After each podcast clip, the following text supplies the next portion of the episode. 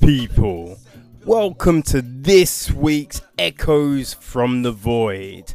And um god damn, this oh the weather over here has been ridiculous. I think it was like 32 the other day. It's just literally melting. I'm just like definitely not into the heat, man. Which does seem a crime.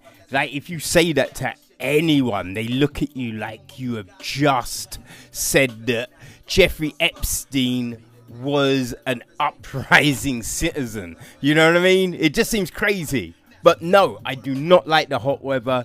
It's terrible. I, I just want it to end very soon. But um yeah, so we got a good episode this week, people. There's been a lot going on, so we got that. Did a little shit sp- shit face sh- Shakespeare. So visited the Tate, so we got all of that shit for you. Um, yeah, this week looked at season two of Stranger Things. So there's that, and um, the book this week is uh what is the book this week man oh gosh i'm not i can't um oh yeah it's um Temeraire from naomi Novik. so um yeah we we got a lot of shit man got a lot of shit but um so looking at the news this week obviously so last week there was the big reveal about the new James Bond film. Um, you know, which is No Time to Die. Yeah, so it's like the fifth and last film of the Daniel Craig era and the 25th official film in total. So this week there's been a lot of talk around the character himself and the fact that Bond needs to be brought into the Me Too era. And, you know, all these changes that should happen and all of this. Which is a bit kind of like, it doesn't have to happen. You know what I mean?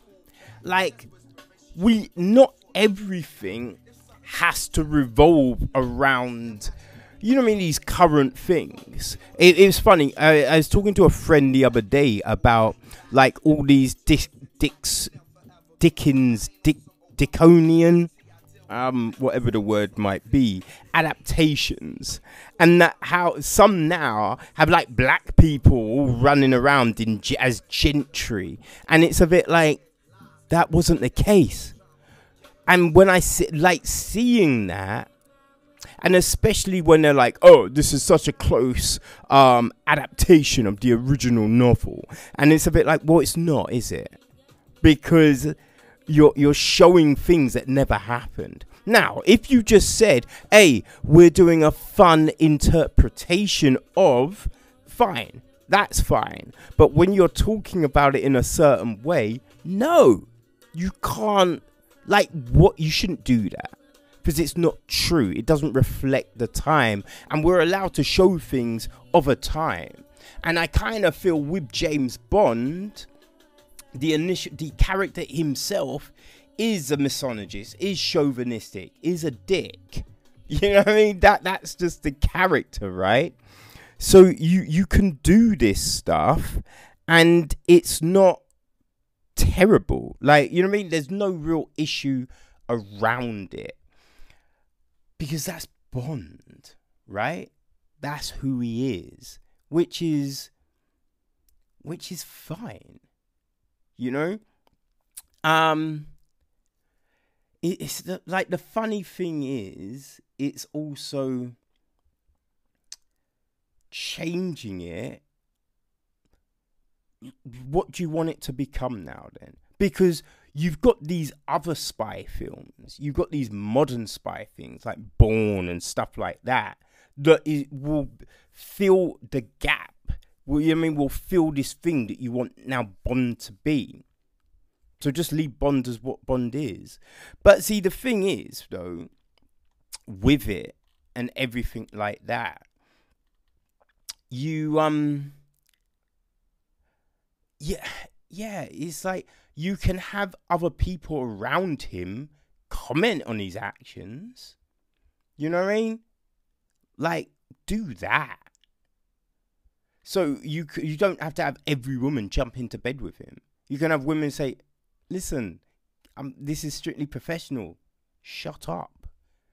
You so you can have, but you don't have to change him because we all know as well. Look, there's people that talk in a certain way and act in a certain way, but women still don't give a fuck. They're still happy to, you know, I mean, to let them do whatever.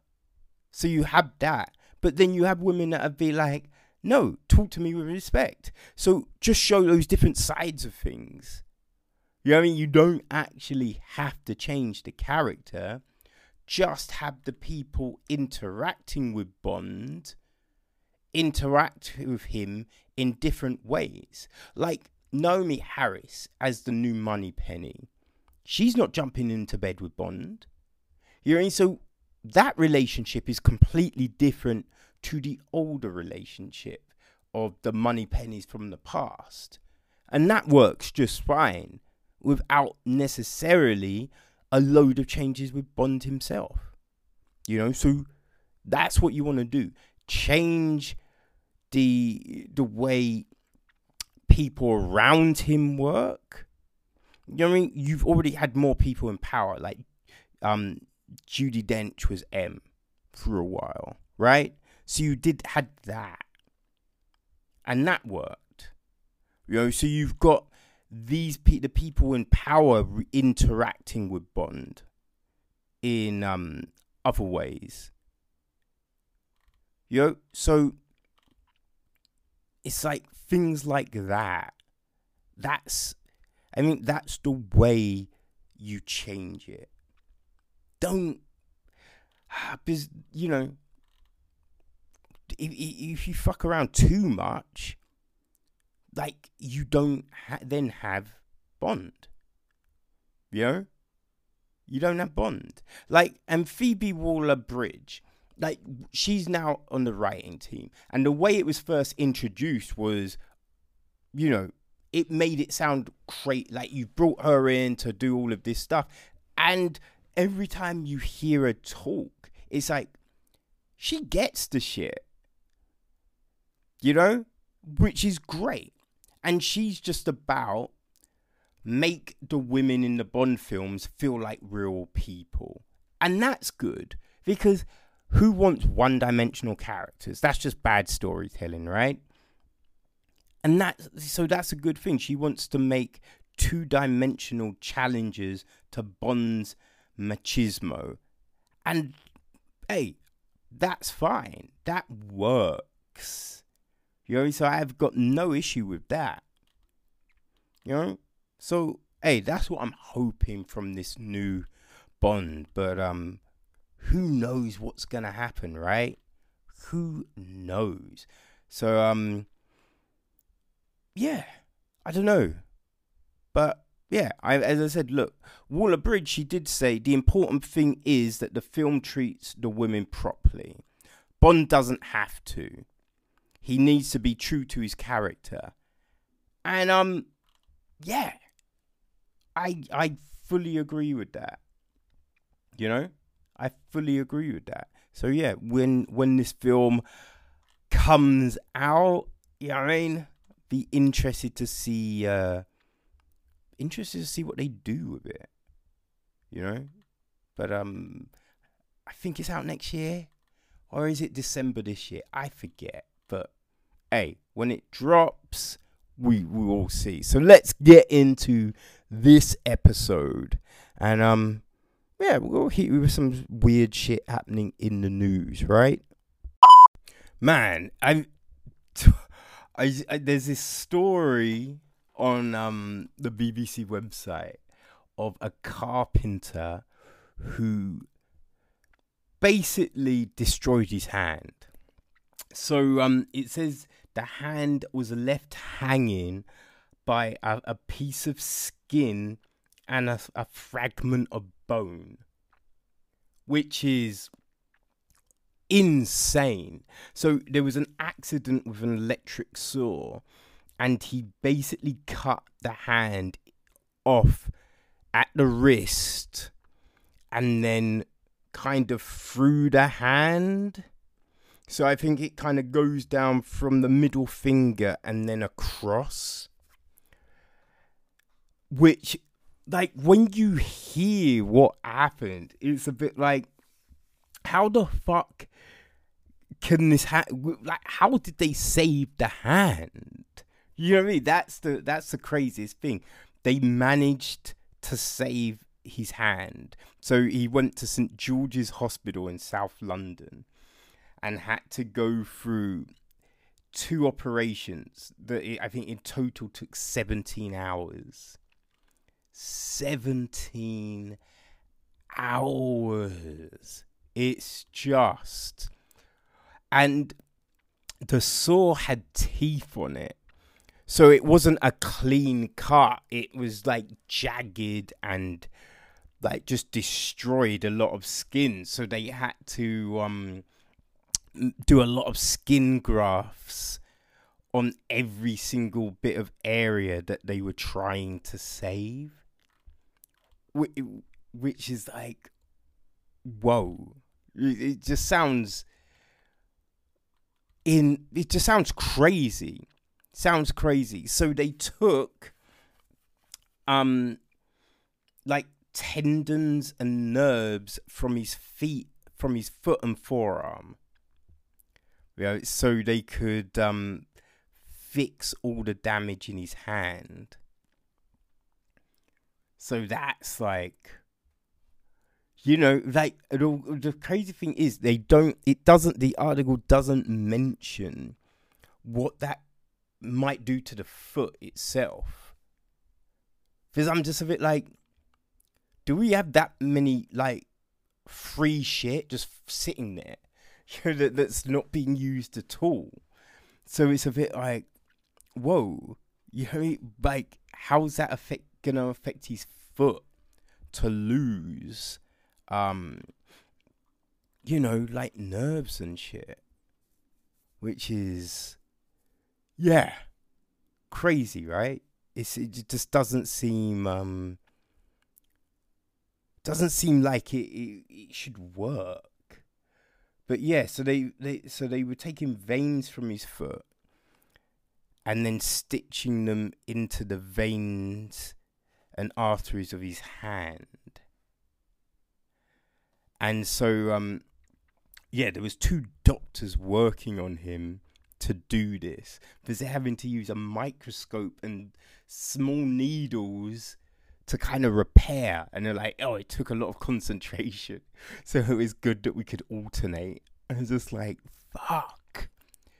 Like, how is someone gonna be able to concentrate for 13 hours to do that shit for 13 hours? You're just like man, I'm I'm just surprised. You know? It just seems crazy. But yeah, and then also after the first operation, they noticed that his palm was infected. So they his middle finger was f- fucked. So they're just like, we can't say the middle finger. So they kind of used the, what was left of the middle finger to kind of use that skin and bone on the repair of the rest of his hand and then took a flap of skin from his groin to uh, you know help the injured palm wound. So they what it says they they kind of sunk the, the the old palm into his hand, covered it up, and they're leaving it two weeks for it to um, grow a proper covering and kind of replace itself, which just seems crazy. But you're kind of thinking, what about the skin from your groin? Like, you know what I mean? Because what's that gonna do? You're like losing skin from your groin. Just think how painful that's gotta be. Just. Oh. Yeah, not fun at all. Supposedly, right? So after these two surgeries, he's have he's got to have physio every day. Um, but the doctors say that he's got a pinch grip, which means that he should be able to hold a thumb, uh, should be able to hold a pen between his thumb and index finger. So yeah, to, so he he should be able to, you know, if the movement in the hand corrects himself, he should be able to write. But they've got to do another surgery to be able to give him a power grip again, which would then enable him to hold a hammer, hold a bottle, you know, something that takes a lot more effort. But yeah, so that would be another surgery. I mean, wonder how many more hours this whole thing is gonna take. It's just remarkable that this dude still has a hand. But yeah, I think that's the thing, like because he doesn't have full sensation of the hand. Um, I don't think he's got really got much sensation at all in the hand. So yeah, like what is gonna be like what we'll be able to do with this hand? Really, I think that's the big question. Because being a carpenter, like, can he work with one hand? You know, and if that, like, if that hand, say, could hold something in place, but if it's not got any sensation, is he going to notice?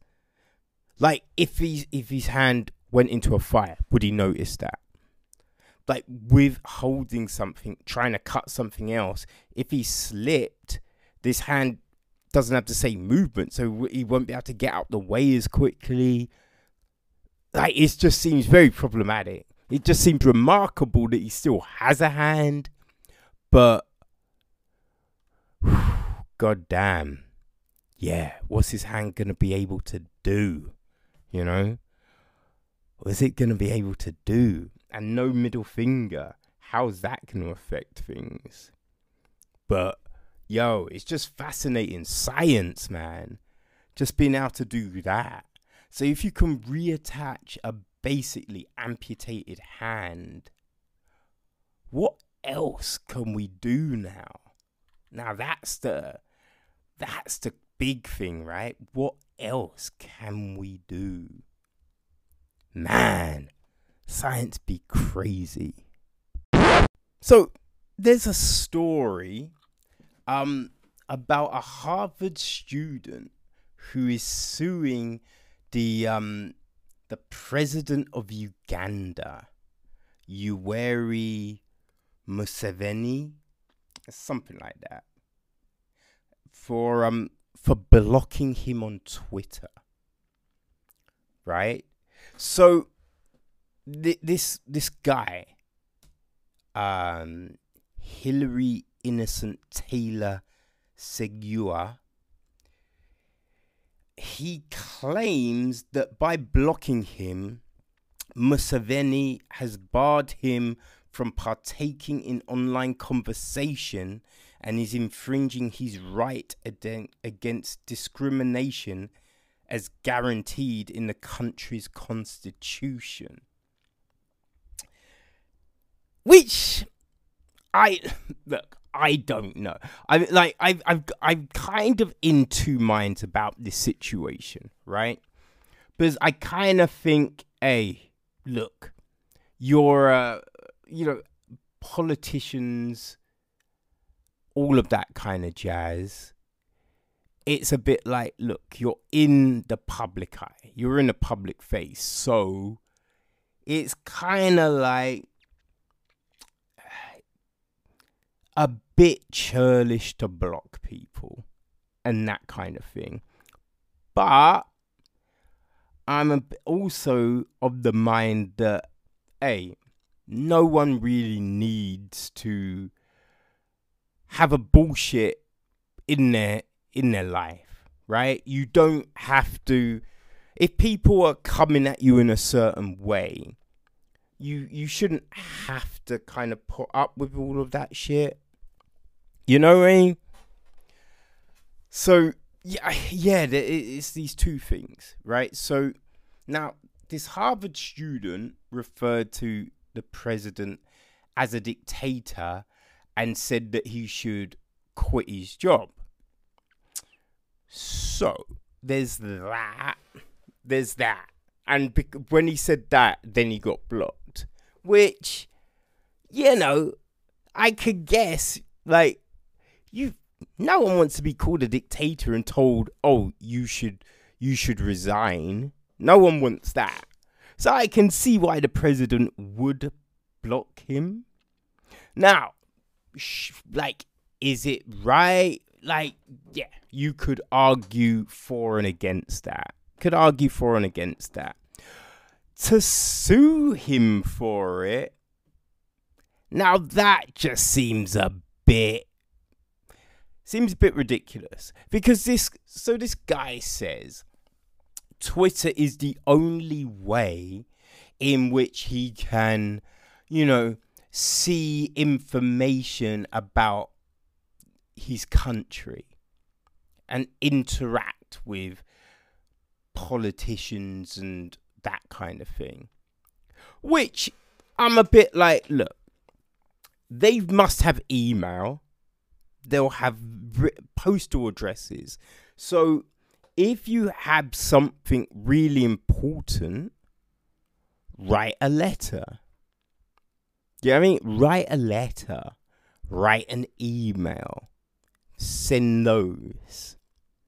So I don't believe Twitter is the only way that you can interact with people because you can get other nations' newspapers. You like you can get those.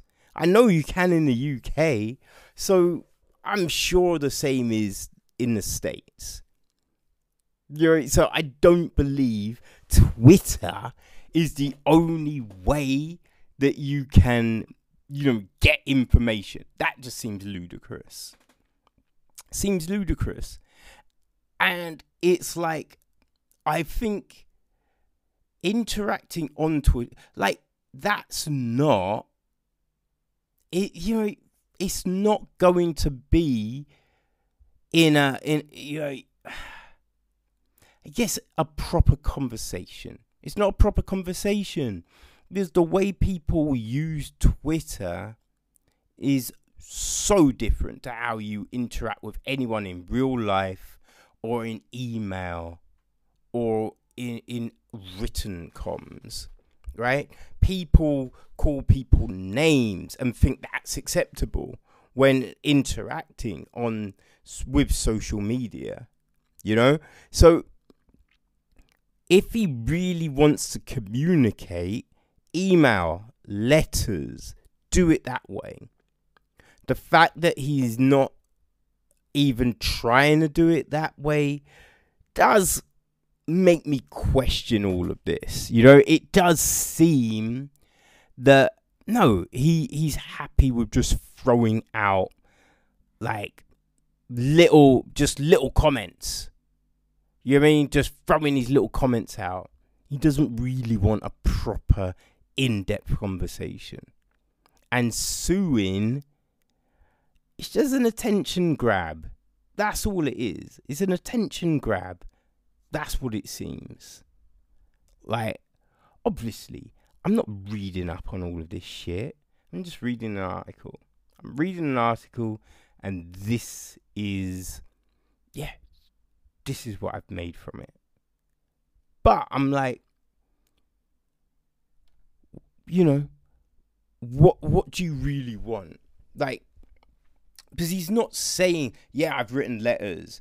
If he's saying, I've written countless letters that are being ignored, or, you know, then you think, okay, okay, I understand. He hasn't done that. Hasn't done that. You know, so it makes you wonder, like, what are you doing? Like, really, what what what are you doing here? Because it does seem an attention grab. You know, because like, you are you really wanting to have proper conversations about the democracy of Uganda? Is that what you do? You really want that? Because you, everyone know you can't do that on social media, Twitter especially. You can't do that. So if you really want an in-depth, proper conversation, yeah, write a letter, request a phone call, something like that. But yeah, Twitter, nah, I'm not. I just don't buy this. I don't buy it. You know, so it'll be interesting to see what happens with this. But yeah, I, I think it's someone trying to go, oh, look at me, look how cool I am. Uh, yeah, I'm doing this. Because, yeah, you haven't explored any other avenues. So, yeah, might go to Harvard, but hey, can still be a jackass. So we are fast approaching the new season of NFL football. Um, I think it's the hundredth season as well. So big things. For a weird reason, the first game well, the first game's on the sixth of September, right? Which is a Friday. When, you know, usually it starts with the Thursday night game. But yeah, so we got the Friday night game. Washington's first game is against the Eagles, Philadelphia. That bunch of losers. So um hopefully we start well and um yeah, beat the Eagles. That would be good. But yeah, so the NFL, hey, you gotta love it when you know when you see a franchise really pushing that PR train, right? So um supposedly an NFL team asked Carly Lloyd to play in their final preseason game. That's the word going out because so she practiced. Oh, so those that don't know, Carly Lloyd played. She plays for the U.S. soccer team, their football team, right? Um, she yeah, she played in the uh, the their World Cup winning team. Um, from just uh, earlier in the year. Um, so she went and she she practiced with um in the Baltimore uh Baltimore Ravens and the um the Philadelphia Eagles and she kicked a 55 yard field goal right which is yeah well that's good that's good right that that's you know not everyone can kick 55 yards that's a long distance she kicked what? But it's like, can she do that consistently? I think that's the big question. Because we've seen rugby players kick, and we've seen other players. You know what I mean? They've started off well, they've kicked, and then they just, yeah, form does not stick with them the whole season. So for a couple weeks they kick him well, and then it all goes to shit. So we've seen that. But right, so yeah, one team who they haven't revealed but asked her to play in their final final game. Now the big question is, right? How much of this is just PR? Because the US soccer team was is scheduled to play on Thursday, right? So they are playing um I forget who, but they've got a game. They've got a game on the Thursday. So she can't make this uh she can't make this preseason preseason game. So now you think about it, right? If you were sensible, you'd have seen that. You'd have seen that she's playing this game. So you you you put out the request, knowing the request is getting turned down, but you get mad props for making it in the first place. So I'm kind of like, was it that? You know what I mean? Was it that? Now, there are questions whether you, you mean a, a, female player will ever make it to the NFL.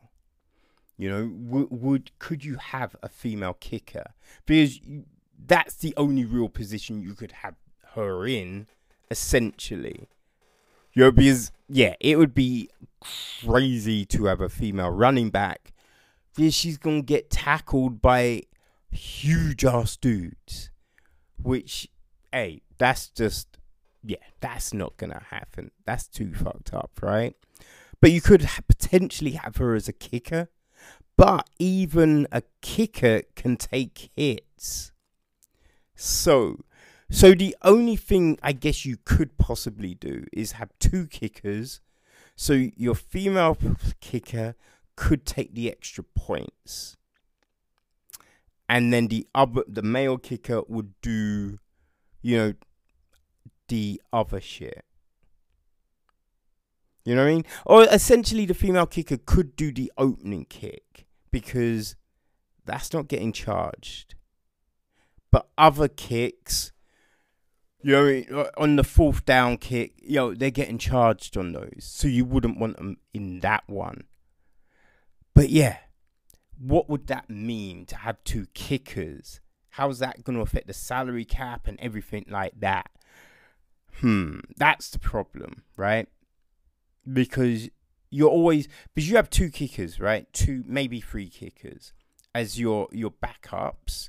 But if you have the female kicker, you'd still need the other backups.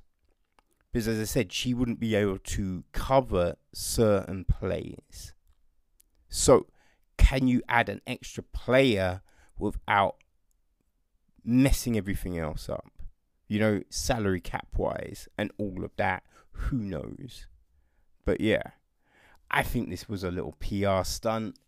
Um, ain't mad at it. You know what I mean? Hey, whatever, whatever, right?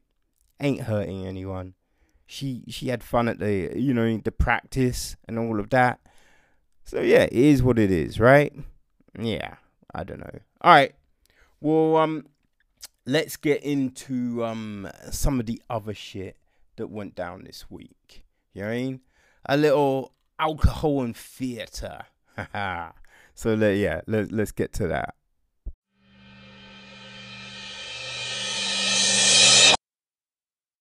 Okay, so just back from another night at the Leicester Square Theatre. Always fun.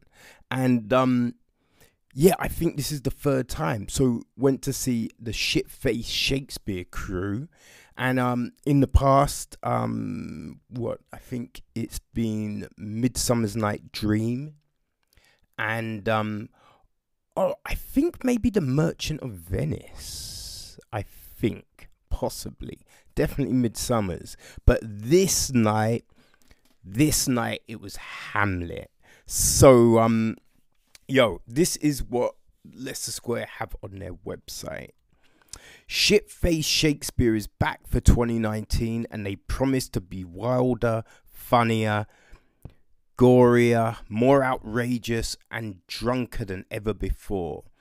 These fringe legends have toured the world, broken America, established themselves on London's West End, won numerous awards, awards survived a zero star review in the Times, and are now ready for their biggest challenge yet. Hamlin Prince Hamlet Prince of Denmark.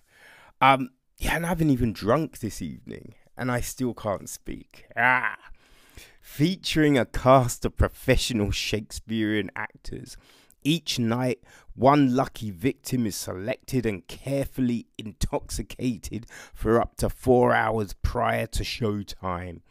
The remaining sober cast are then tasked with negotiating the play around whatever furious nonsense emerges from their drunken co star.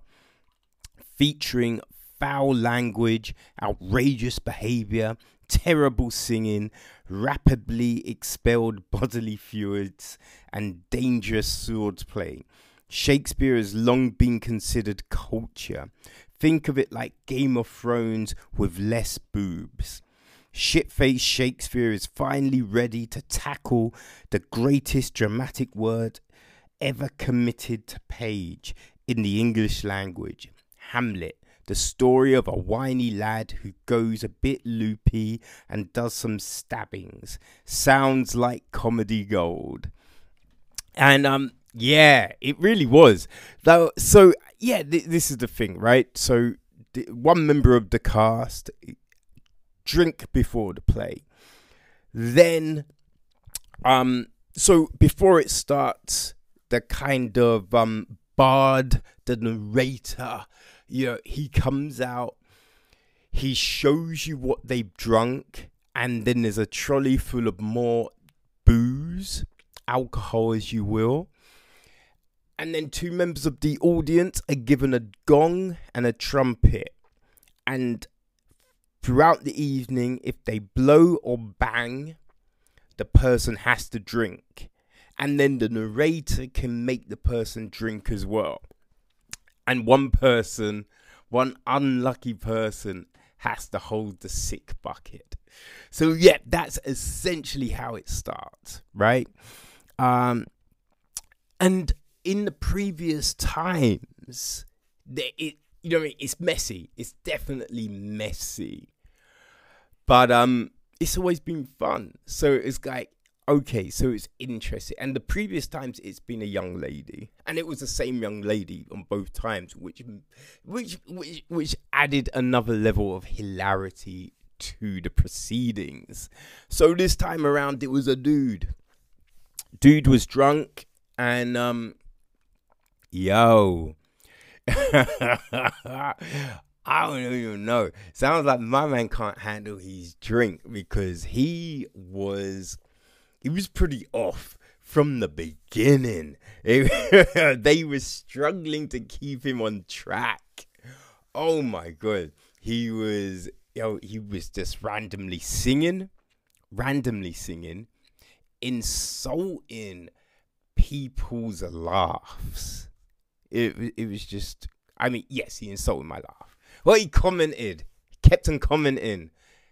Um yeah, but he like he he was staring off into nowhere like trying to rearrange the um the the the, uh, the backdrops and shit. Yo they really struggled to keep him on track. It it was funny. It was funny man. And so this i think it goes on for just over an hour usually just over an hour, I believe, like 70 minutes maybe. Um, and you could see that they were struggling. You could see that they were struggling. It was it was taking a long time to get through some of the scenes, a real long time. Um, and yeah. oh, it, it's just funny. Like I think you know it, it the, the the hilarity comes from the other cast trying to get the person on track, right? You know, so it's the coaxing. It's just like, look, look, look, look, say this and you get a drink, or you know, I mean, do this, get up, get up, get up. No, don't go over there, come here. So all of that is funny. Then you've got the drunk person trying to remember lines just just trying to say things in order. That's just hilarious. So all of this i mean? It's just it's just gold. It's it, it is gold. But God damn it. But yo, I don't they didn't finish. that's that's the crazy ass thing, right? So once they got to the allotted time, yo, play hadn't finished. You know, I mean? they, so they had the so everyone came on and they they you know everyone bowed and everything like that. But essentially, the play never got finished.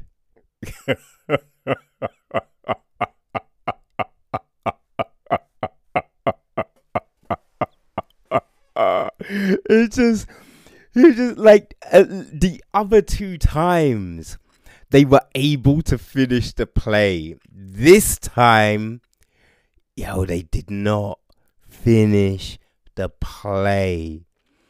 It it was crazy, crazy. Like so, we got. A, I think we just got up to Ophelia drowning, essentially. I believe that was that was kind of roundabouts when it finished. So yeah, still still stuff to do. Still stuff to do. Uh like one of the hilarious parts was um so you know, my man that was playing Hamlet, like he, he wasn't huge, wasn't huge, but you know, uh, you'd say stocky, stocky, right? So not huge, not fat, just stocky. But he made he made this other dude carry him. And the other dude wasn't big either. And the other dude wasn't even stocky. So he's struggling to carry this dude off of stage. Because he knew if he didn't carry him, they ain't getting through that scene. And oh god damn it, that that was hilarious. That was hilarious. Also, like they got some dude from the audience to play one of the characters for a couple of scenes. My man hammed up hard. It ah, uh, it yeah. Yeah, yeah, and also because you need to be able to ad lib with that shit. My man couldn't ad lib. It was just jokes for people, right? If you haven't been and you're like and you're not too precious about this kind of shit. Because you know what I mean? If, if you're like a play should be a play.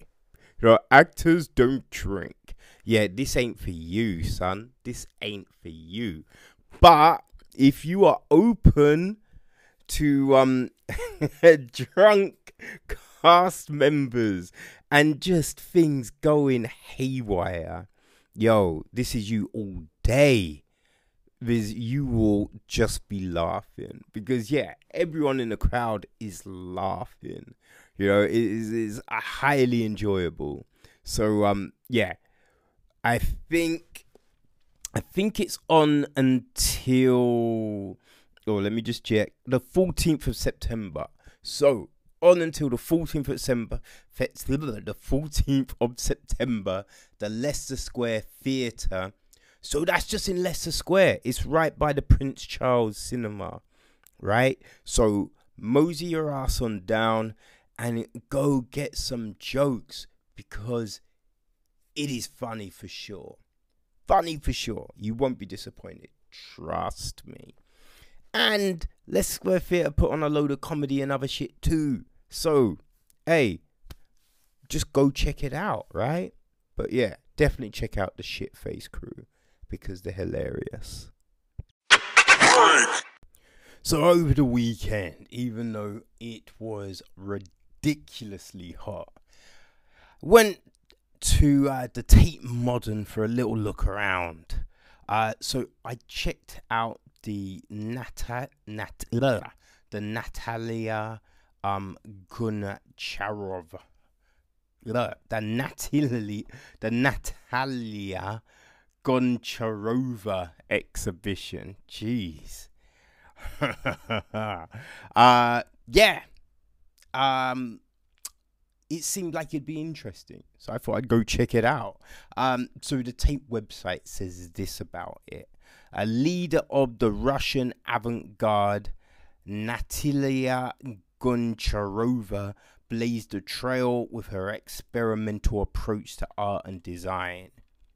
The Tate Modern will present the first retrospective of Nati- Natalia Goncharova ever held in the UK. Most of the works have never been seen in this country before.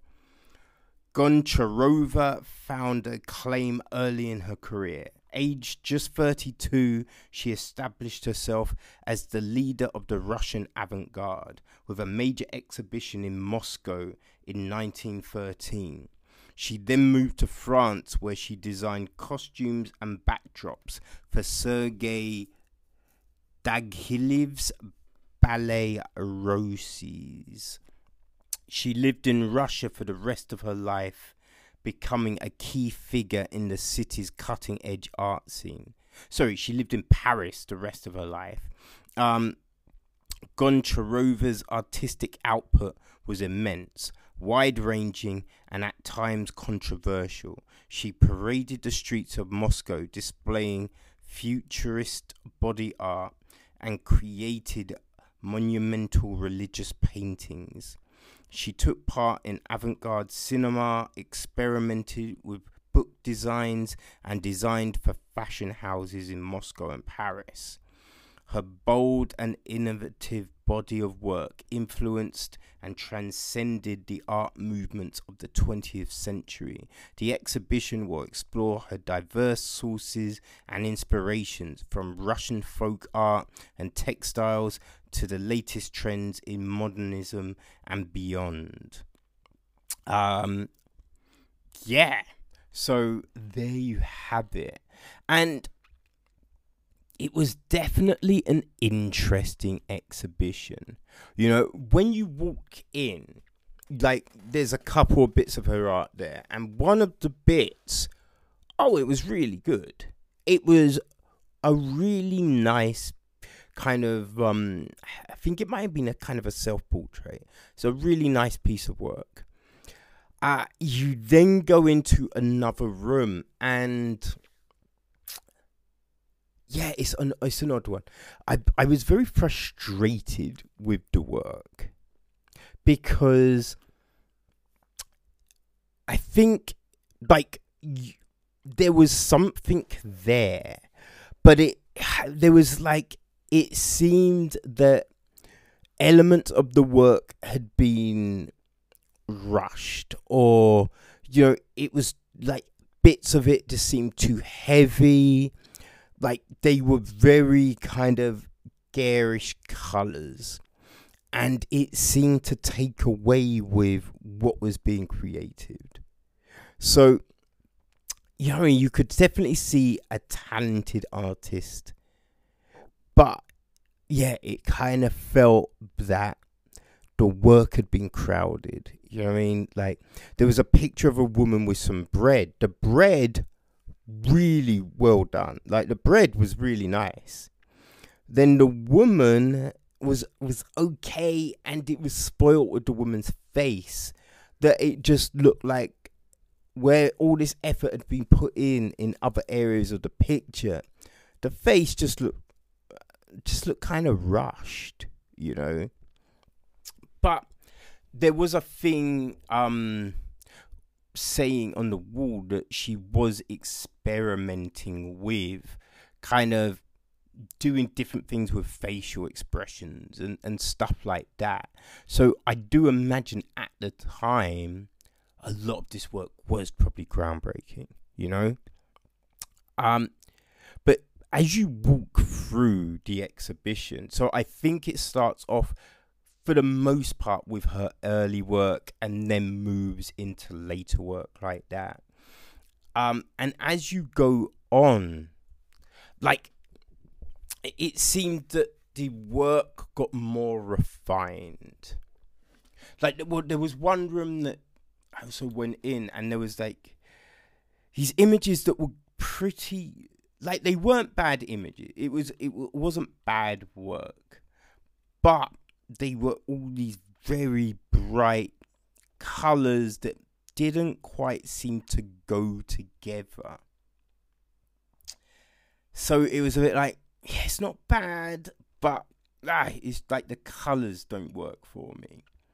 But then on the other wall, there were smaller renditions of these pictures, but in black and white. And seeing them in black and white, it was just like, oh my god! Like the black, I loved the black and white renditions. The black and white renditions were great. Loved them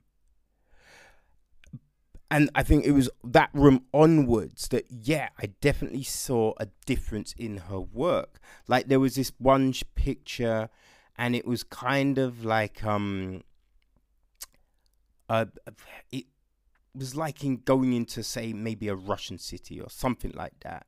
There's a lot of buildings, um, and it was really a really nice. It was a subtler in hue, and it's it really seemed very intricate and just yeah, I really like that piece.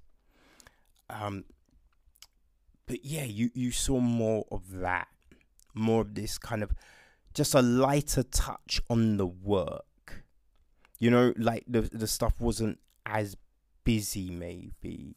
Um, uh, I think I preferred the selection of colors, and then you kind of get into kind of I think maybe it was the, uh, some of the fashion design work, which looked really good, and then you get into the fit, the stuff she did with the theatre, which, ah, that was fantastic. Her theatre work was remarkable. Yeah, really enjoyed the theatre work, and um, I have to say it was funny because like a lot of the um the costumes and things like that that she designed for some reason it reminded me of the flash gordon film from the 80s you know uh, there was this like gold piece that kind of reminded me of like some of the stuff like the hawkman War.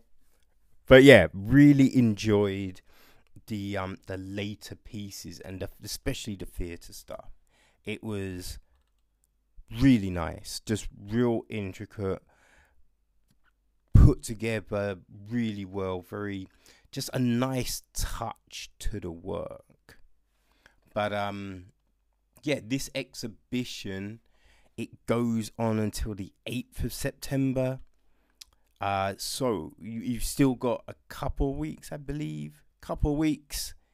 Um very I would definitely recommend checking it out because uh, it is good and to see her later work very yeah very impressive so um yeah that's natalia Goncharova at the tate modern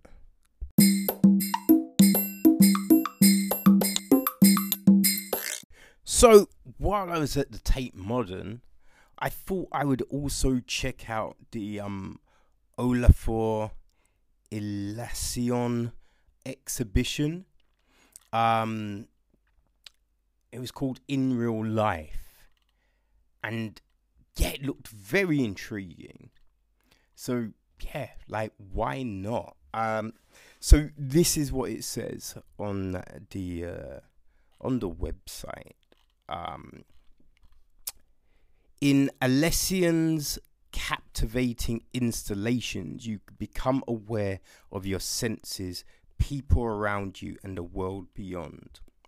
Some artworks introduce natural phenomena, such as rainbows, to the gallery space. Others use reflections and shadows to play with the way we perceive and interact with the world. Many works result from the artist's research into complex geometry, motion patterns, and his interest in color theory. All but one of the works have never been seen in the UK before. Within the exhibition will be an area which explores Eliasson's deep engagement with society and the environment Discover what an artist's perspective can bring to issues of climate change, energy, migration, as well as architecture. And once every other week you'll be able to communicate with people from Eliasson's 100 strong team in his Berlin studio via a live link. The kitchen team at Studio Olaf, Olafur Eliasson will also create a special menu and program of related events for Tate Modern's terrace bar based on an organic, vegetarian, and locally sourced food served in his Berlin studio. Eliasson has a long relationship with Tate Modern. His glowing sun, the Weather Project, drew more than 2 million people to the turbine in 2003. More recently, Ice Watch in 2018 brought chunks of ice from Greenland to London. This exhibition will provide another unforgettable experience for visitors of all ages. So, um, yeah, it's uh, it's great, and also there's this waterfall thing. So it says visitors will also encounter a dramatic new waterfall sculpture situated on the terrace behind the gallery. Eliasson's Waterfall 2019 is char- uh, characteristic of his fusion of nature and technology and his ongoing investigation of how we think about and respond to our environment. The 11 meter high sculpture is a continuation of Eliasson's Waterfall series, which had previously been hosted in cities across the world, including Sydney, in 1998, New York in 2008, Sao Paulo in 2011, as well as Versailles the same year. So, um, yeah, you know, you'll be able to see this exhibition all the way to the 5th of January 2020. So, yeah, plenty of time. And it is very really interesting. Like this exhibition was ridiculously busy. It yeah, it was insane the amount of people after like seeing the Natalia's one and then going to this. Yo, it was crazy busy. Um, which I I did find a little problematic. Um, you know what I mean? To be honest, there's a lot going on. Um, you know, kind of using reflections and stuff like that. There's um, this kind of raised walkway. So you go in, and it's in this kind of big tunnel kind of thing, and you walk through, and it's just full of different angled mirrors and reflective surfaces, which is really interesting. And it reminded me of uh, the Lee Bul exhibition and the Shapeshifter exhibition at the Hayward Gallery because they had kind of similar things going on with perceptive and um, reflection and light and that kind of thing. So, yeah, that was really crazy. Also, there's this kind of, they had um, these fluorescent lights that when you stood, and it was kind of fluorescent lights and a projector. So when you stood in front of them, it kind of projected your image on a wall. So you had the reflection of your image on a wall, which was fascinating. It was really crazy and fascinating, and that was a very popular room. Um, but yeah, there, there, like there was a lot of flashing light um, when you're going to the exhibition, they've kind of lit the the hallway with these orange kind of lighting, which oh that killed my eyes. It wasn't great. It wasn't great. I was like, oh, I need to get into the room quick. And I think like from going outside and then going in, it um took my eyes a long time to then become accustomed to the light within the place, which um yeah, for me that was a kind of problematic. then you've got all the people and um, that made it a bit difficult to kind of see certain things and stuff like that. I think one of my favorite parts of this exhibition was a room that you go into and it's full of uh, fog. Um,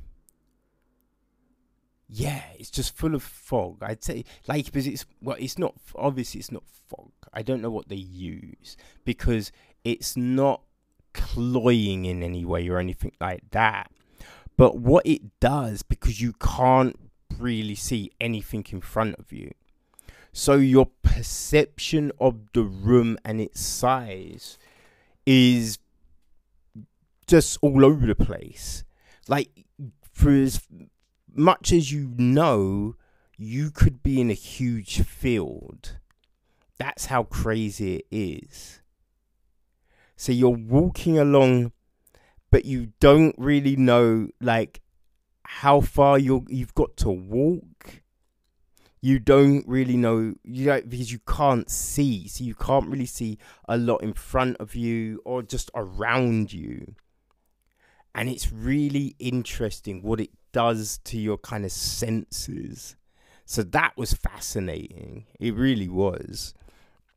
Uh, but yeah, there's a lot in there that kind of plays with the light and the reflection and your perception of things. So it is very interesting.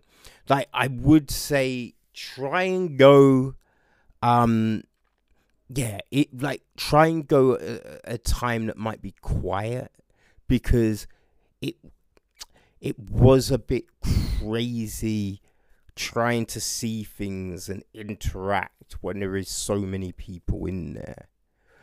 But I would recommend checking it out There's yeah, there's a lot there's a lot in there that you interact with. So I think kids would love it.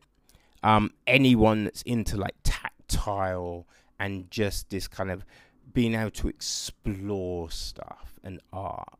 Yeah, I think you would love that.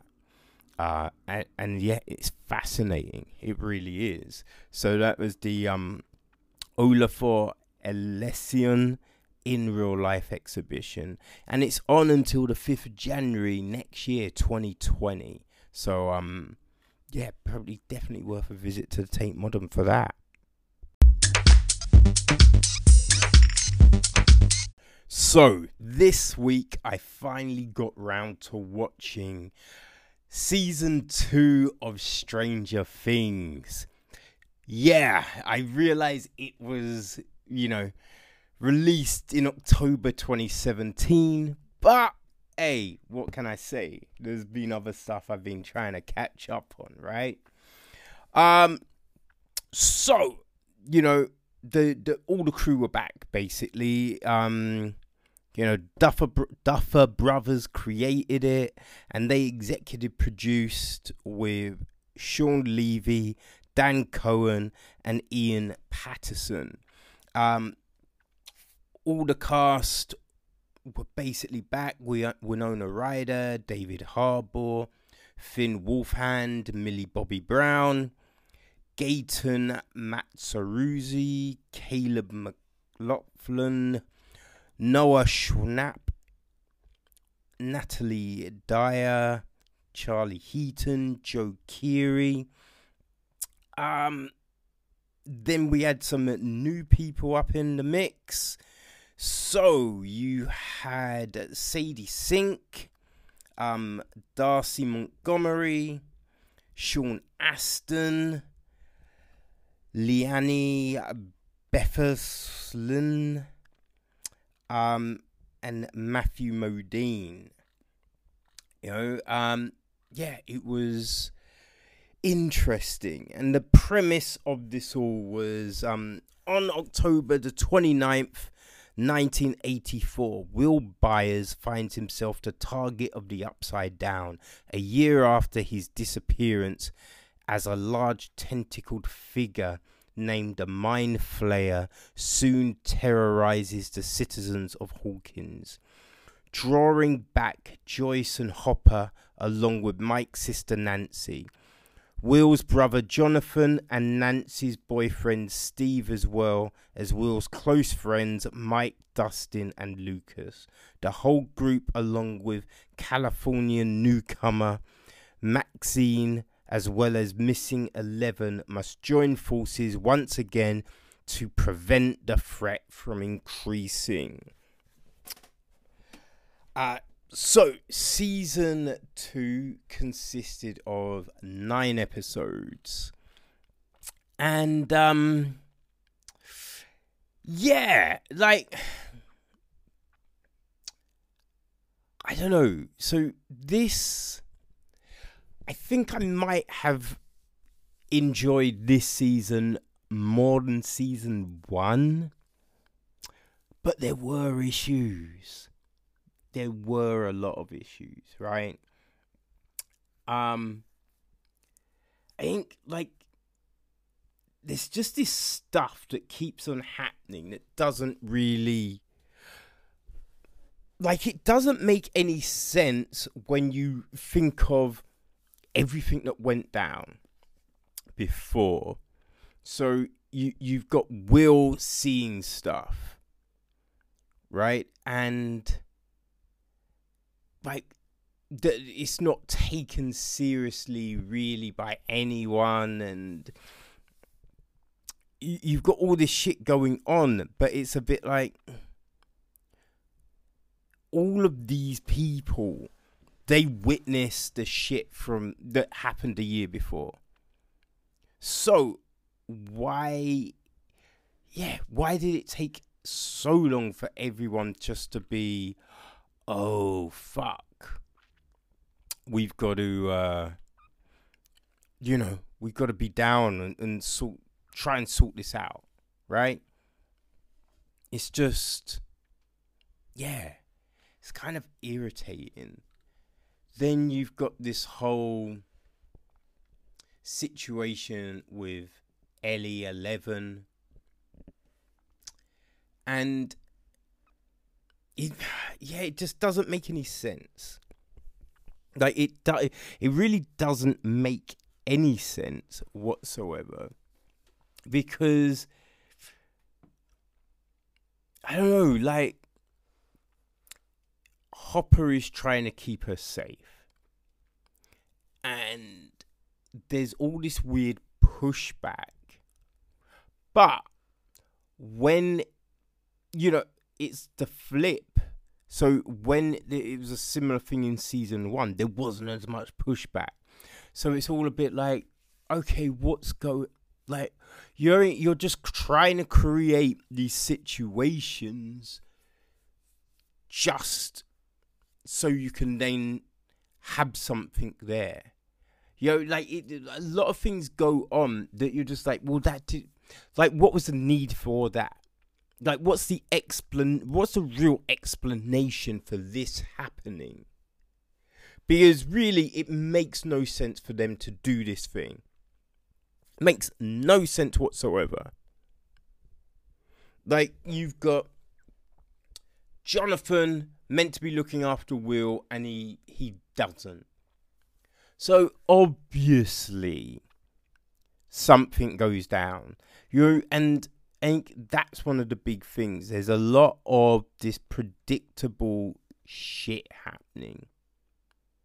Like, so predictable. Like, basically, you know how this whole season is going to play out. You know what I mean? And that's just a bit frustrating. Like, just this new Max character, you know you know how that's playing, right? You know how it's playing. And this whole thing that Mike's got, this whole bullshit, it's just boring. It's so boring. It's, you know, because this, supposedly there's no leader to the group. But Mike treats everyone like shit and no one says anything. So, like, you know, you'll have the other characters, though Dustin and Lucas will have an argument, but no one really has an argument with Mike. And it's just ridiculous because, hey, in real life, you're saying things. You mean the kids would be saying something? And if they're not to say anything, it will be because they would say to themselves, you know what I mean? Like Mike's the leader of the gang. Okay, fine. We you know, we'll let Mike lead this shit. But that's not the case. So it's just a bit like Ugh, tiresome, man. Very tiresome. There's this whole chap episode three with the uh, Pollywog, which is just like doesn't make any sense. Like none of that episode makes any sense whatsoever. Because it's just like with everything that they have seen, they would entertain that shit. Like, it's just ridiculous. It's just ridiculous. We have all these ridiculous things going on. You know? Like, um,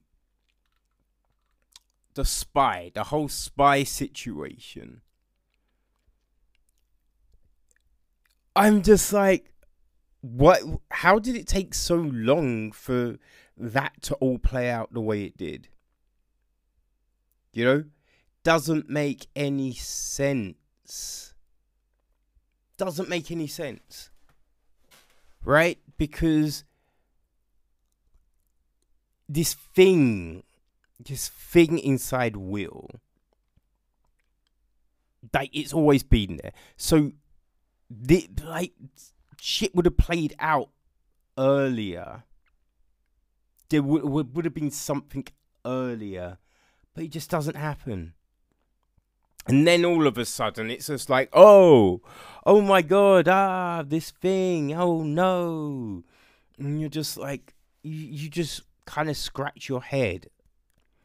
And you're just like, oh, come on, man. It, it, it can't be. Ah, you know? We have 11 disappears. She runs off. She again makes no sense. There's no rhyme or reason to it. But essentially, the whole thing means nothing. Now, they might do something with this in season three, but, right, it, it does nothing for the storyline in one, in, in this season does nothing for the storyline. Essentially, they they try and throw something in the last episode, but just like focus your anger, like. But that's it. They could have had that from anywhere else. You didn't need like this whole bit, this whole bit, just basically to have eleven away. Just it wasn't needed. Wasn't needed. Like and there's too much of this, right? So there's too much of these random things happening just so you have moments of what are we going to do now? Oh no, we're in trouble. And that uh, yeah, like I don't know. I might be cynical here. But yeah, there's just too much of this random shit. Like, people find these tunnels and they're just going into them. Just going into the tunnels without any help, without any backup. Now, it's the 80s. I understand that. But there were better weapons. You know, there was still better weapons than the shit that these assholes are going into fight with. You know what I mean? It, it's just some nonsense. It's some straight up nonsense. And I think, uh, like, okay, so there's a bit in, I think it's, man, I th- yeah, I think it's in, it's either episode seven or episode eight, right? And you you have a situation, right? You have a situation in this whole thing. But like you, you everyone has seen the danger. Everyone has seen the danger, but we have people running around. They get to a point and then everyone stops and like stares off in random directions and it's just like you would keep running there are no there's no stopping. So when you have this moment at the end when it's just like stop running look up look into someone's eyes you know what's going to well basically you knew this person wasn't making it out. They weren't gonna make it out. You knew that. It, it, you it's not brain science here. You you know exactly what's going to happen. You know how many ca- like what characters are making it out of this season. You know from the giddy up.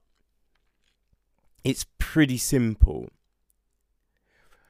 Like there's there's no explanation to why these fucking kids are allowed to just do some of the shit that they're doing because it's just like oh i can't stop them from running. Yes you can stop them from running away. You can stop them run- from running away. But it doesn't happen. It's ludicrous. This is the problem with it all. It's just ridiculousness. They, and they don't offer up any proper explanations for most of the shit that goes down. There is nothing. Like at the end, when they're trying to um, get rid of this thing, and so they're using heat. You got fucking Jonathan, like, you can't do it. You can't do it. It's just like, oh, for fuck's sake. Stop whining. Stop whining but you know how it's gonna you know how this whole scene is gonna play out. He's gonna whine joyce is gonna be like no we gotta keep on doing it. And he's gonna try and stop it but then he's gonna get stopped at the last minute and suddenly we see that it's nearly well eh, you know we know how it's all playing out. We did like every scene you know how it's playing out that's why it's frustrating. That's why it is all so frustrating. Like, look, I understand. You know, it might not be my thing, but when you you know people are saying, "Oh, it's the best thing on TV," fuck off. It really is not. It really is not. It's just ah, Jesus, man. You know? I have to say though, my my favorite bit of the whole situation was in the last episode what Nancy does at the dance. That's that was my favorite part of the whole of the whole season. That was my favorite thing. Nancy's actions. Because the rest of it how have you forced this situation between Mike and Eleven? It's it was friendship. In season one it's friendship. Now all of a sudden it's something else. Like just shut the fuck up. And then to you know, you had a nice moment to end this season on. But instead of just ending it there, instead of just ending it there, you ruin it with this whole ominous dum dum dum. It's just hacky. So hacky. You don't have to do that. People would tune in for a third season, right? You don't have to hack it up with this cliche bullshit at the very end. Because that's what happens. It's cliche. Really cliche. but listen, we have got some good acting. I have to say, you know, Harbour, Ryder, they're they're very good. Um,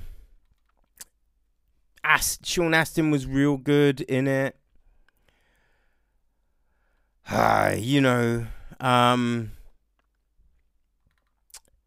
like Steve, Joe Keery is good. Like Steve Harrington is is a good character in this season.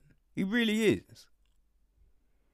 Yeah, gotta you know, really is. I think um like I don't know who the guy that plays Mike just so whiny and irritating. It's just it becomes a distraction. Becomes a distraction, right? So that's just ugh. Like Max is decent. Sadie Sink, she's a good job of playing Max. Um, yeah, Gaten as Dustin, he was pretty good. Uh, like 11. Now, an issue with 11 would be uh, her, her dialogue, her talking, because we've got in um in some bits she's got this kind of I can't do that. And then in other parts she's talking perfectly.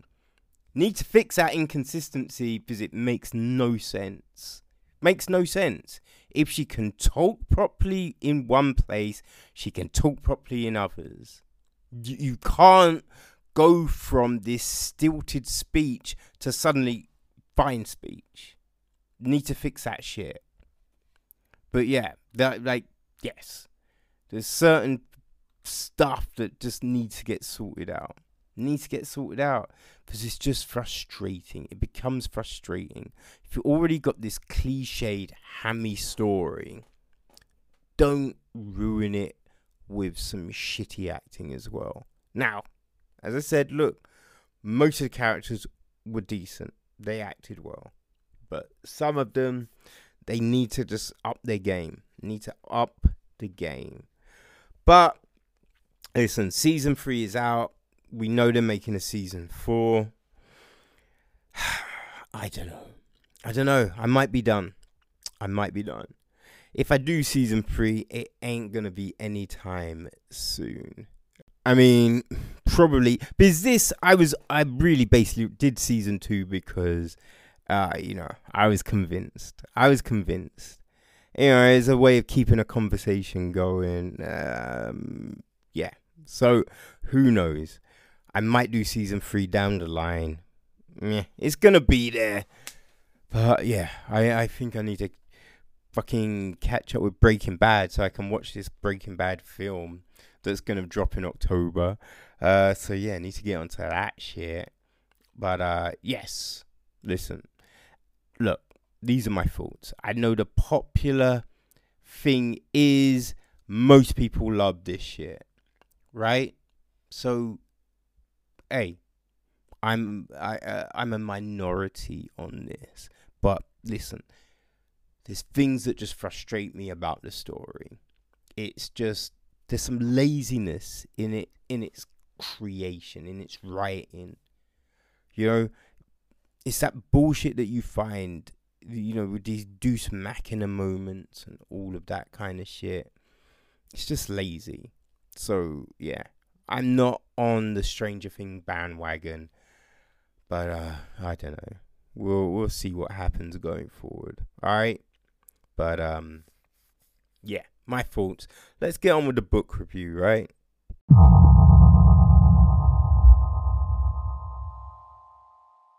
Well, this week, people, I decided to try out um, a new series from Naomi Novik. Uh, this was um, book one in the Temeraire series, and um, yeah, it's called Temeraire. Okay, so this is what it says. Naomi Novik's stunning series of novels follow the adventures of Captain William Lawrence and his fighting jag- dragon Temeraire as they are thrown together to fight for Britain during the turbulent time of the Napoleonic Wars. As Napoleon's tenacious infantry rampages across Europe, and his armada lies in wait for Nelson's smaller fleet, the war does not rage on land and water alone. Squadrons of aviators swarm the skies, a deadly shield for the cumbersome cannon firing vessels, raining fire and acid upon their enemies. They engage in a swift, violent combat with flying tooth and claw, for these aviators ride dragons. Captain Lawrence is, is a satisfied man with a respectable commission aboard the ship Reliant. His career is born from a love for the sea, and he takes his duty very seriously. Months before the Battle of Trafalgar, on patrol in the Atlantic, the Reliant takes a small French frigate, storm damaged and possessing a fierce crew unwilling to surrender as easy as they should. On board, Lawrence finds a dragon egg, a great prize as England is in sore need. Having spent months on a slow journey from Asia, the egg hatches a sinewy newborn emerges from the fragmented shell, ignores his harness bearer, approaches Lawrence, and changes his life.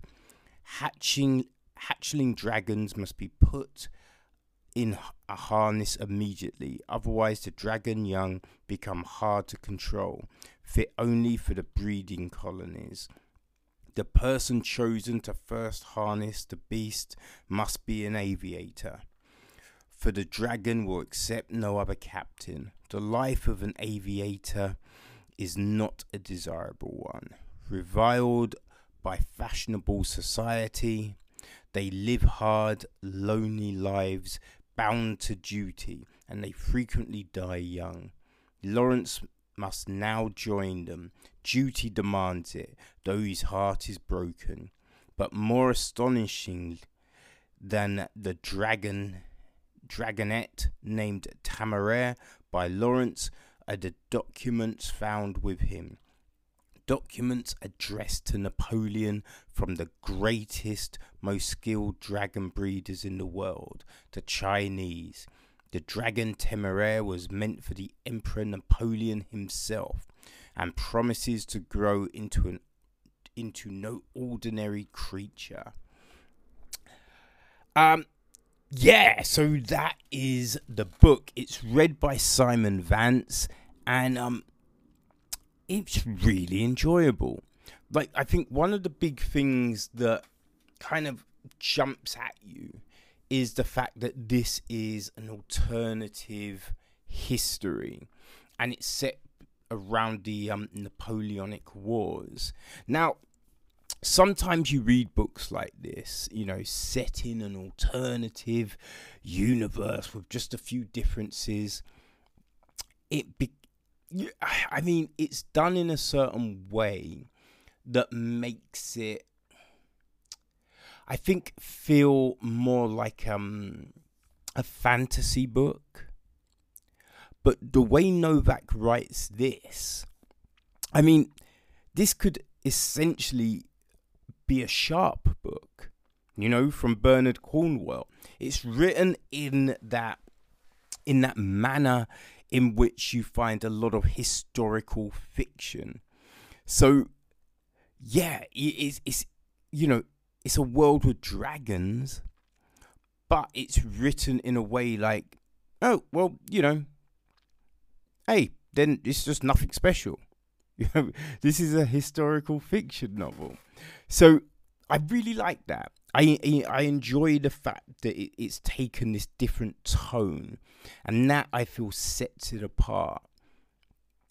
You're then because you know we're kind of thrown into the midst of all of this, and there's no you know, there's no kind of n- narration to be like, oh, in this world, dragons are.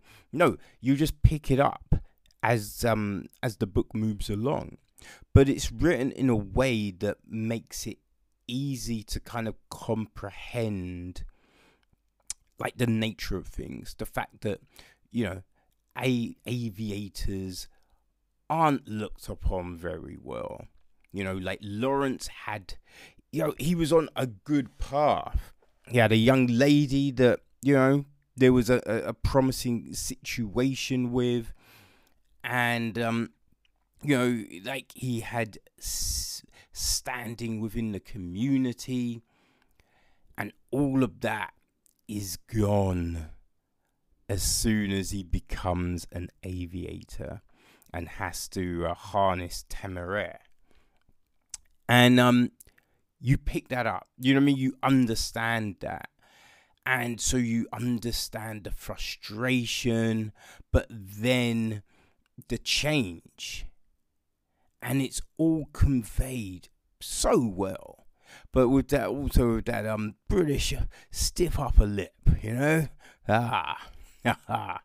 uh, but yeah, it's thoroughly enjoyable. I really like just the way it flows and you, you, the different characters that we meet along the way you know the different aviators and the fact that not all aviators seem to uh, actually care about the dragons they ride so it's this kind of um I think it's this like true nature of things because you know you often find people within a profession and they don't really give a damn. They're just there, collect the checks, and you know whatever. And, and so we see all the different sides of this, which yeah, I think it makes sense, and it's done in a way that's not you know it doesn't feel like it's forced. It just feels natural uh, the book's got a really good flow to it, and um, Vance does a great job at um, narrating this story. You know, like I think you're just kind of enthralled all the way. Like it's um, we're just under ten hours. You know, nine hours fifty-seven minutes. It doesn't feel like it's a long book doesn't feel like it's a short book. It, it just the story is just it feels just just right length, you know, um, and you're left wanting more at the end, which yeah, I think that's the that's the magic of it, right? Because oftentimes these a series is written and you you come to the end and it seems like it's a forced you know, a, a false narrative um, to to make you have to pick up the second book. It's just like, well, you could have just end like it didn't need to end like that. What, like, what have you done? Like, why, why? But you don't get that with this. Uh, you're you're just automatically you want to find out what happens now. You know, because we're seeing the evolution of um, Lawrence and Temeraire, evolution of their standing, and um, evolution of the skills. So it's like, oh, what does this now mean going forward? So yeah, you you uh, like there's definitely an interest in um what is to come so the next book in the series is Throne of Jade, which kind of that that gives you a, a sense, I feel, of um, possibly something to do with um, the Chinese. You know, the Jade Throne and all of that. Yeah, yeah I, I think it, it plays somehow into um, a kind of unfolding of the Chinese aspect of the book. So, oh, interesting. So yeah, um, I'm sure I will hit that in the weeks to come. But you know, I I would recommend this book. It's um Temeraire. It's the first book in the Temeraire series, which I do believe is nine books long. Um, and this book is written by Naomi Novik and it's read by Simon Vance. And you can find it on Audible. All right. And um, most likely in all other booksellers.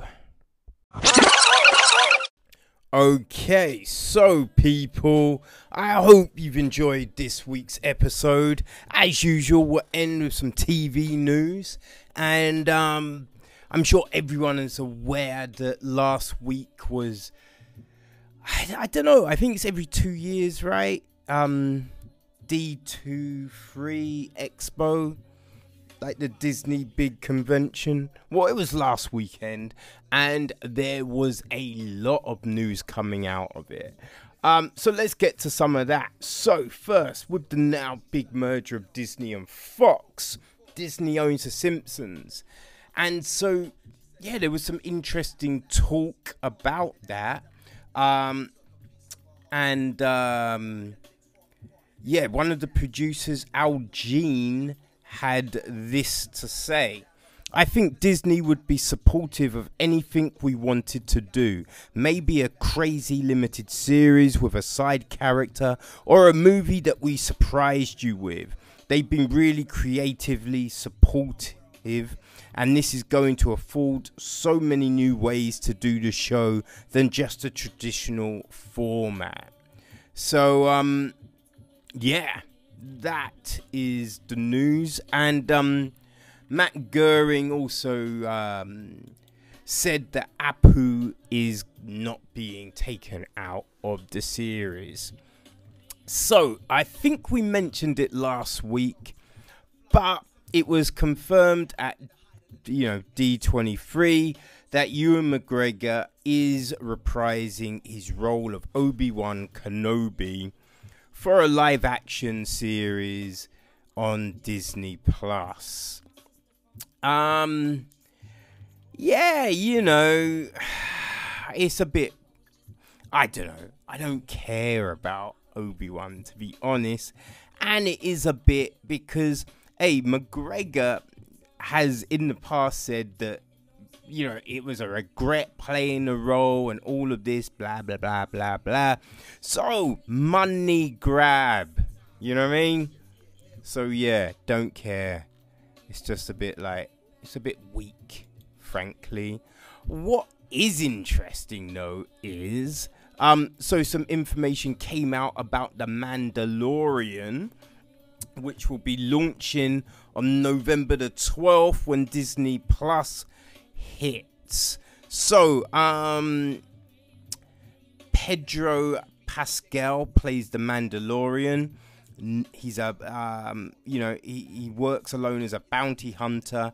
His actual name hasn't been revealed.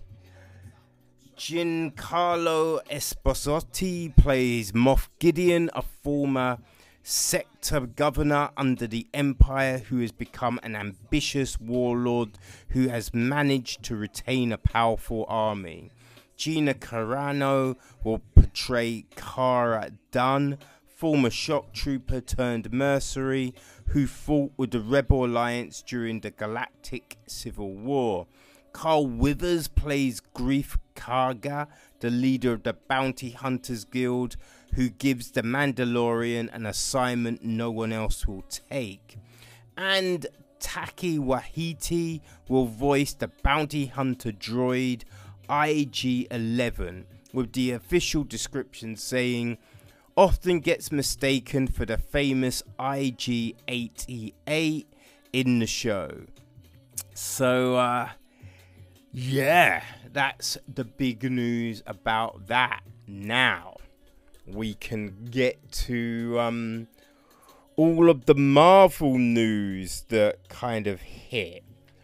So, um, you know, a series that was kind of it's been talked about in the past, but the What If animated series will be 23 episodes, which reflects a episode for every one of the MCU films that have been released so far.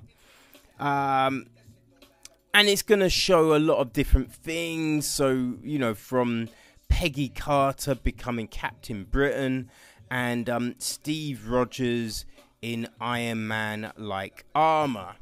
Also revealed, Kate Herron is going to direct the Loki TV series.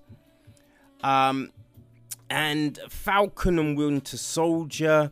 I think it, it, sounds like this series is going to be looking at the past of these two characters. So that's why um, Falcon isn't going to be holding Captain America's shield or being referred to as Captain America at all in this series. One interesting thing is that Wyatt Russell will be playing a character called John Walker in the series. And fans may recognize the name because John Walker had the moniker of US Agent. Uh, the WandaVision series is supposed to play like a Walt 50 sitcom. Dick Van Dyke meets Legion. Um, and half classic sitcom, half epic MCU adventure. So, uh, yeah. Um, and the cat, when it was revealed that Kat Denning would be in the series, it's not a new character. She is reprising her Darcy Lewis role from um, Thor. So, uh, yeah, that is good. And Randall Park will be reprising his Agent Woo character from Ant Man and Wasp. Other news. So, other shows coming to um, Disney Plus are um, Moon Knight and She Hulk. So, in the comics, Moon Knight is a cloaked Avenger who was a mercenary left for dead, resurrected by the ancient Egyptian moon god known as Khonshu in exchange for being his avatar on Earth. Um, Mark Spector was um, was the guy uh, and he would later return to New York City and become both a millionaire, entrepreneur, and a superhero known as Moon Knight, who also suffers from a dissociate identity disorder. Um, she Hulk is Bruce Banner's cousin who acquires a milder version of his Hulk condition, becoming a large, powerful, green hued version of herself while still largely retaining her personality, including her intelligence and emotional control. Um, no word on how long both of these shows will be. Uh, I mean, they could well be six episodes like all the other shows, but nothing has been confirmed. Um, neither has um, when the shows will be coming out. Another big surprise from D23 was one more show, people, one more Disney show coming, and that will be Miss Marvel. Yup. Um, Bisha K. Ali is writing and um, will be the showrunner for the series. Um, now, the comic and heroine has existed from 1976 with the character Carol Danvers using the name for her crime fighting escapade before eventually becoming Captain Marvel in 2012. The latest incarnation and the one the show will focus on is a Pakistani American teenager named Kamala Khan and Marvel's first Muslim character to lead her own comic book. Khan lives in a religious family in New Jersey who is trying to find her own way whilst dealing with her polymorphous powers. That's stretch and shapeshifting, if you don't know. Um, yeah, again, no no word on when this will be coming and how many episodes. But uh yeah, that's pretty impressive. Oh, so I lied. Alright, there's one more show, but this one is coming to the Disney Channel. Okay, so um it was revealed that Laurence Fishburne is going to executive produce an animated cartoon series that will be Moon Girl and Devil Dinosaur. Yep, yep. It's based on the Marvel comic book series. The series hails from Disney television animation and follows the adventures of 13 year old super genius Lunella Lafayette and her 10 ton T Rex Devil Dinosaur.